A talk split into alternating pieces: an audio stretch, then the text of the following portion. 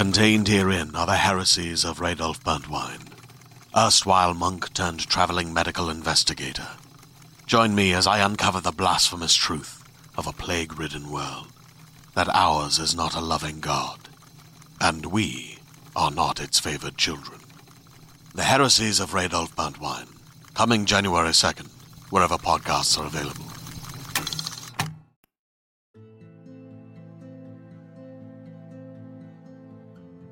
Forty-seventh day of the All Shadow, seven hundred and two years after the Dark Miracle.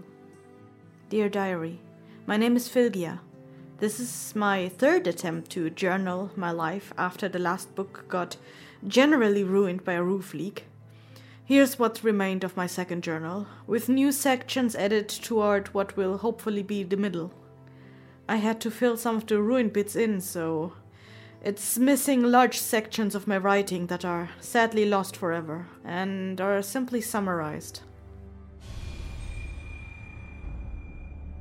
Laurus, my adopted father, gave me an empty book to keep track of my, my thoughts and distract me from the All Shadows pull. And so, I suppose that's what I'll do. I'm a tiefling, the second born of the union of the demoness Veraldar and another tiefling. Or so my mother told me. I was born in Zarketh, city of the Still Lake, a major city in the East Darklands, a city of vampires. Unlike my older sister, I was born under the sign of the All Shadow, the god revered by the Darklands. Why anyone would pray to her, I don't know. She is not a kind god, but she is cunning, a god of power and blood, constantly seeking vessels to influence the material world to envelop the world in shadow. She follows me. I can feel her pull in every muscle in my body, in my breath, in my heart, my thoughts, my very being. I hear her whisper every night in my dreams sweet offerings of power, of revenge, of knowledge and wealth and salvation for Zarketh. Sometimes I wonder what might be worse her stigma on me or being bound to Zarketh with no choice but to remain. It is awful here, and while I've been told stories of how other places are similarly horrible, I'm reluctant to believe them based on how the traders speak when they do not know that I am listening. When my mother learned that I bore the sign and I came of age, we joined the Dark Blood, a cult dedicated to serving Jalveldrin, the one who they believe to be the true avatar of the All Shadow. This is not the mainstream religion of the Darklands, though their beliefs have gained popularity. The Dark Bloods educated me, taught me of demonology, thaumaturgy, of the dark rituals and arts and balance. While my sister studied in Zarketh with my father, my mother and I spent much of the year in Merkiv's Hollow, and the rest of the time in their cloister in Zarketh. My mother, all the while, tried to encourage me to give in to the callings of the All Shadow, to become her vessel, the next avatar. I told her that I had tried, but secretly I resisted. When the Dark Blood cult learned of my mother's ambition, they refused to continue my education. The knowledge I had already obtained was enough for them to fear that I would foolishly attempt to work against Jalveldrin, and that she might seek to punish them in retaliation. They overwhelmed my mother and me, dragged us in front of the altar and were ready to return my blood to the All Shadow. But they thoroughly underestimated my mother. Armed with magics of her own, she cut through the rows of cultists, offering up the hearts and bloods of those that stood in our way to the All Shadow, to me. There were too many for her to fight, but the damage she did was enough to cause a distraction, so we fled the Dark Blood cult and left Zarketh. Laurus and my sister later joined us on the journey, telling us that there would be a way to achieve my mother's ambition with the help of an ancient and powerful druid in the Grey Swamp. The journey was unpleasant, to say the least. We endured many hardships and succumbed to traps, hunters, and sicknesses, all in the hopes of reaching this druid, who was only rumored to exist. Right as we lost hope, as I lay dying in a fever, the druid appeared. Neither human nor lizard folk, but as a shapeshifter with a mix of scales and grey skin. A man of few words. one with nature. It was like he knew us, like we were just part of the natural order of things, out there in the swamp. He looked at my mother, motioned to my sister, and all at once my father bound her. We all just knew. In a few days, when the moon was right, spilling my sister's blood over me in a cruel ritual would heal me and allow my dreams to come true. I still don't know how we all knew this. The druid never spoke, but the pact was just felt, understood. My sister tried to break free of the bonds, but in my weakened state, I was unable to help her.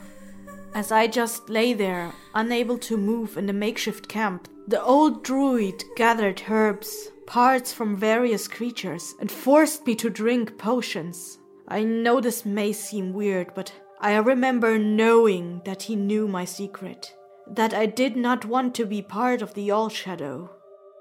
I wept as two more sunless days passed and more elements of the ritual were gathered. On the night of the ceremony, all went according to the ceremony we inherently knew the steps to, our hands and bodies moving as if possessed, confident, as if we had done this a thousand times before. Every moment leading up to my sister's death was an eternity, and I found my hatred for my parents growing with each breath. As my sister's blood was spilling over me, and her screams reached heights I did not think possible, the seething hatred I felt for my parents broke my fever, and my dreams became manifested as a great crimson drake, ten times larger than any I have ever seen before or since, appeared suddenly in the woods, devouring my screaming parents and breaking my bonds in the process. In the same way I had known about the rituals, I knew this to be the great blood drake, a beast of legend, said to be an avatar of the god of the hunt. There is still no doubt in my mind that this was the work of the All Shadow, granting me my heart's desire, vengeance upon my parents for life of cruelty, and it was because of this granted wish that she will haunt me for the rest of my nights. The Druid of the Grey Swamps became my new mentor, and as I followed in his footsteps, I learned all I would need to take care of not only myself, but also of the creatures within the swamp and surrounding forests. As nature had provided for us, we too were its guardians. My magical abilities shifted, and I grew to identify as a druid, communicating with and drawing power from the lands. The areas of the swamp that were familiar to me expanded with each day, and as the years passed, I became acquainted with the lizard men of the swamp, the fell beasts of the forests, and the ruins of Veselol. Veselol, the so called City of Rejects, has been a great place to gather magical and ritual items, as its strange and unusual inhabitants have a tendency to acquire them and hawk them for meats, which I can easily acquire and trade. The gaunt figures of the ruins delve deeper into the earth in search of treasures or food as their hunger grows, and their trust can easily be earned for a few scraps of meat over a few days. It is said that those who dwell there are former soldiers of the staff of disgraced nobility, those who became mentally or physically useless to the Dark Lords over the years and while I've been able to occasionally glean a hint of intellect in a few of them, I have not come to know any of these cannibals well enough to learn of their personal history. It is around this point in my journal where I learned more of the blood drake from the Yuan Ti, whose temples I infiltrated while wearing the form of various scaled beasts. In their tongue, they would sometimes whisper of a creature ancient from before the time of the Dark Miracle, from before the time when men first walked the lands, when the old serpent gods still commanded their now sunken cities. And they would whisper that the blood drake was once one such god, who came to hate its chosen people for their shortcomings and still prowls the land in search of proper offerings. As I do not know how far gone my memory will be when my eyes fall upon these pages again, I shall remind my future self an important fact coming immediately relevant that in the dark lands there is only one true carnal pleasure agreed upon by all taste. Vampires, the undead, the living, the demons of the woods, and the scaled creatures of the swamps all love the sensation of delicious food upon their tongues. The Dark Lords have employed a great many hunters and flesh traders to augment their ever expanding culinary adventures, and over the centuries, chef houses have come into great power within the Darklands, akin to nobility, keeping with them the secrets of their flavors, recipes, and methods. Those who serve demons often employ magics and sciences in their creation, and the length to which their lords will go to experience a unique flavor has reached such infamy that even Darklanders of low status now try to emulate the decadence found in the larger cities. One night, the creatures of the woods whispered to me that the great chef houses from the city of Ulestis were seeking something within the woods. While I eat to survive, the hunting of particularly intelligent creatures has always disgusted me. So I told the druid, as it was our responsibility to protect the creatures of the woods and the swamp who could not possibly defend themselves from the boundless hunger of the Dark Lords. The druid of the swamp had only just become aware of the creature they sought to hunt, and implied that we should work together to trap and relocate it, so it might be safe it would never leave its home willingly, I remembered thinking. Not even for an instant, so we do this for its own good. And like a fool, I joined him. I cast the incantations, prepared the ritual, and set the traps that would hurt the beast. And it was as I first laid eyes on it, the proud grey and silver unicorn, that I first felt true joy. But that feeling was short lived as I saw the blood drake spring from nowhere and tear the majestic beast nearly in half with a single swift motion. I watched in horror as it greedily sunk its jaw into the unicorn, drank its blood, feasted on its innards, and slowly transformed into the druid. I, too, had been betrayed by him, and I could see now that it was only a matter of time before the beast would turn on me slaughtering me as easily as it had my mother. So I fled the dark lands. I crawled, I swam, I ran, and I slithered in many different forms until I was free of the forest, free of the swamps, free of the darklands, and as I passed beyond the edge of darkness hold, I bore witness to the second of my happiest moments in my life. My first sunrise. Looking down at these crumpled pages, I must have written a dozen or more paragraphs about that sunrise. My feelings, my emotions, my, my plans, and my desire to see many more sunrises. But I suppose they're all gone now. My fear of the blood drake kept me moving even further north, passing the holds of the giants and elves the great desert and the Gensler expanse. All along the journey, I yearned for kinship, to be around others who were not trying to kill me. I had tried many times to live among the various peoples I encountered, paying my debts with various plants, fruits, and vegetables. But it seems that while I might have been done with the All Shadow, she was not yet done with me, as I was the herald of ghostly apparitions, random drops in temperature, the casting of strange shadows, and worse. I would be branded a witch or hag, or assumed to be more demon than tiefling, and I would be driven from the communities I lived, from human villages to tribal dragonborn camps. I had become vegetarian by this time, finding so much food in the wilds, especially the dead pines, and it was there that I came across a roofless hut, home to a nest of three little rabbits. In a single day, I had found my home and friends. I became their protector when the nearby villages of the Brightwale tried to hunt in my territories. I made a special effort to embrace the stigmas given to me by Misten Dragonborn clan and the other human settlements, and made the locals aware of my presence. But the people of the curious village of Ilmater's Hope wanted neither fight nor to ignore me insisting on regular trades and offerings of peace, but otherwise keeping clear of my territory, the edges of which I marked with little white stones. So I sold them herbs and non poisonous mushrooms found deep in the places within the woods where they didn't dare to go. During these trades, I learned more of the local superstition and how the dead pines got its name. I also learned of the other darkness within the woods. And while I can sense that something dark does lurk within the dead pines, it has kept its distance from my territory, as I have similarly kept my distance from its. I have earned a fair amount of silver from my trading, and it was enough to afford me and my rabbits many luxuries. One entry I found reminded me of how my herd grew. One day I saw a trapper selling caged up rabbits, and because they reminded me of the poor slaves of Zarketh, and I could see no better use of the coins, I purchased them all outright.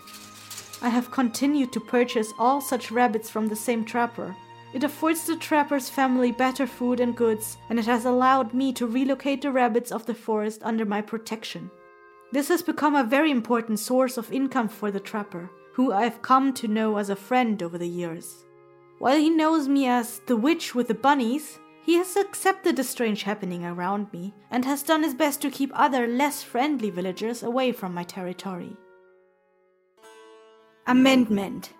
As I read back over the entries of the next few days, I have made the necessary changes to correct the events as I remember them, as they were written improperly, much like the earlier entries of this book. Must be one of the qualities of this place, and I will correct the earlier entries at a later date. The 52nd day of the All Shadow, 702 years after the Dark Miracle. The trapper came to visit. He told me that his children were kidnapped, as were those of the entire village. Behind him, shaking with fear, stood Mayor Delvin Brighthope of the village, who formally asked for my assistance as well. I couldn't help but laugh in his face. Brighthope offered to pardon me for the trespassing villagers I had slain, and even a formal tithe every week for a year, as a tribute if I would but return their children. I laughed again. because I had not kidnapped their children and negotiated the tithe to last three years. I'm still in debate if I should help. The 55th day of the All Shadow, 702 years after the Dark Miracle. I obliged out of friendship with the trapper, who swore a formal debt to me that will last six generations. His family will be my eyes in the village, and I will influence things to see their prosperity grow. it will be simple work to make their daughter marry the son of the innkeeper, assuming both children are still alive. I am joined by other travelers in our shared quest Father Westpike, an old priest of light, Sister Cavernsfall, a paladin of the suffering god, Rowena, a friendly bard, Yaos, a roguishly handsome but very disinterested innkeeper, and Soren, a, a monster hunter. I feel as though I'm missing someone. A few days have passed, and we have ventured into the territory of the Dark Presence. I could smell the rot of its presence even before we began to see the mutilated animals I will not describe here. The 56th day of the All Shadow, 702 years after the Dark Miracle. It has a name the Silent One. An old god, either long forgotten or perhaps abandoned, like the Blood Drake. It has murdered three merchants, and I fear that this is only the beginning. It does not have the children, Instead, it follows us. Later the same night, we have found men whose minds have been consumed by intellect devourers. We made quick work of these creatures and found a surviving human named Cole. He is a cultist who we have revealed to worship an old forgotten god, hated by the All Shadow. I can feel the All Shadow's hatred mirror within me every time its name spoke aloud and I can feel my bond with the All Shadow growing with each step. The 57th day of the All Shadow, 702 years after the Dark Miracle. Our journey through the dark woods ended, and we have come across an old village near the mountains. It is eerie here, and we took refuge inside of an inn. I will not begin to describe the horrors within the inn, nor the creatures that beset us after that trial. I haven't the time nor pages. Rowena acquired a magical sword of some kind, and during our rest in the inn, our party was attacked by the Silent One. Cole provoked us, and I killed him where he stood, later blaming the incident on my confusion in the heat of the battle. None of us liked Cole, so they let the incident pass. Later the same day, we came across a great gate and solved the riddle to get inside. Abracadabra. Unbeknownst to us, the sword Rowena held was possessed, and it struck out, spilling the blood of Yaos Inski, slaying him. I could not have planned it better. The trapper will adopt Yaos' son and acquire the shop without question when we return. Power is so fickle in small villages. I must remember to seal the gate with blood upon my departure. I will sacrifice one of the children, or the first person to pose me when the time comes. it will probably be Sister Cavernsfall. The 58th day of the All Shadow, 702 years after the Dark Miracle. We passed some ruins, and a ghost within the great gate had led to longer corridors of stone. But that is unimportant, because when I listen, I can hear the voice of Yaos Innskeep taunting me. He's dead and buried, so it must surely be the Silent One. I have yet to catch the creature in its game, as it keeps duplicating others of our number without our notice. It wears at my concentration, my very sanity, as I try to focus on the people present. The others do not hear it, and this has become a very difficult game to display a confident smile to them. Later the same night, I fell through solid rock and found myself before a hall of mirrors. On the other end of the hall was a reflection of myself. Only it wasn't a reflection. She was like me in every way. It was maddening and curious all at once, but I could tell that she did not hear the call of the All Shadow. She was not the chosen. She was not real. Yet this did not slow down her attacks. she died all the same. She she vanished. Bled out and vanished like the illusion that she was. Because she was most certainly not real. I cannot stop laughing. I know it's not funny. I know I don't feel happy, but when I try to go back and see my ruined features, the, the edges of my lips form a smile. This is something I need to work on. But after I get home. After the fight, I found myself before the light of the campfire once again. Only Yaos was there. I. Something broke inside of me. I kept laughing. I needed to recuperate and revisit my journal. I needed to recover and just get out of the fucking conversation that not dead Yaos and Rowena started. So I played along. Time has passed. This journal is clearly not my own. I've made corrections to the inconsistencies of the more recent entries. I will I will fix the rest. I must fix the rest. They are all wrong, all incorrect. Yaos mocks me with every smile, as if nothing is wrong, as if his headless corpse shouldn't be rotting in the mud beyond the gate at this moment, but it will. it will. I don't know what day it is anymore. I think a day has passed, but this damned tunnel is endless. Yaos survived somehow, but he shouldn't have. At least it's really him. I got close earlier, but I think I can finish the job. I have a plan. I. I need to kill him to set things right again. A herald from the Dark Lands will awaken the nameless god. Surely this must be him. Okay, plan time. I'm going to alter my appearance to look like Sister Cavernsfall and murder him. The Silent One has already agreed to take my appearance, so my identity will be secure. He assured me that this plan will work. I feel uneasy handing him my book, but he will help me fix this. Yaos should be dead. Yaos cannot be allowed to live. I will fix this when I will rescue the children and seal this damned place away forever. Your journey ends. Your well is empty. Your body lost in misdirection. You sought him. You found me. Your face added to my collection. Seeing without sight he hungers. Through dreamless sleep he hears you.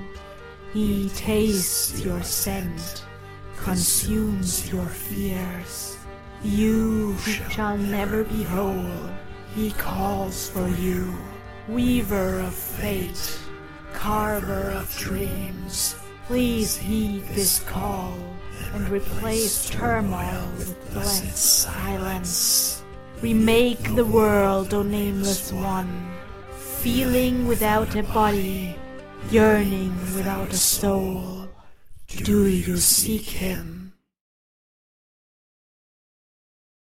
Hey there, this is Justin Bartha. I made a funny new podcast, King of the Egg Cream. It has the greatest cast in the history of podcasts with actors like Lewis Black, I'm torn by my feelings for two women. Bobby Cannavale, You can eat it, or if someone hits you, you can put it on your cut. Melanie Lynskey, I wonder what these marvelous things are that look just like boiled chicken feet. Jason Ritter, I can break things and pick locks and kill people. Michael Stuhlbarg, The whole point is to inspire people that they should make themselves better. Ari Graynor, No, don't whet its appetite. What are you, an idiot? me, Justin Bartha, That's not just any egg cream, that's a Lemke's special. and all narrated by the hilarious Richard Kind. This is the story of Harry Dalowitz and how he rose from nothing to become New York's King of the Egg Cream.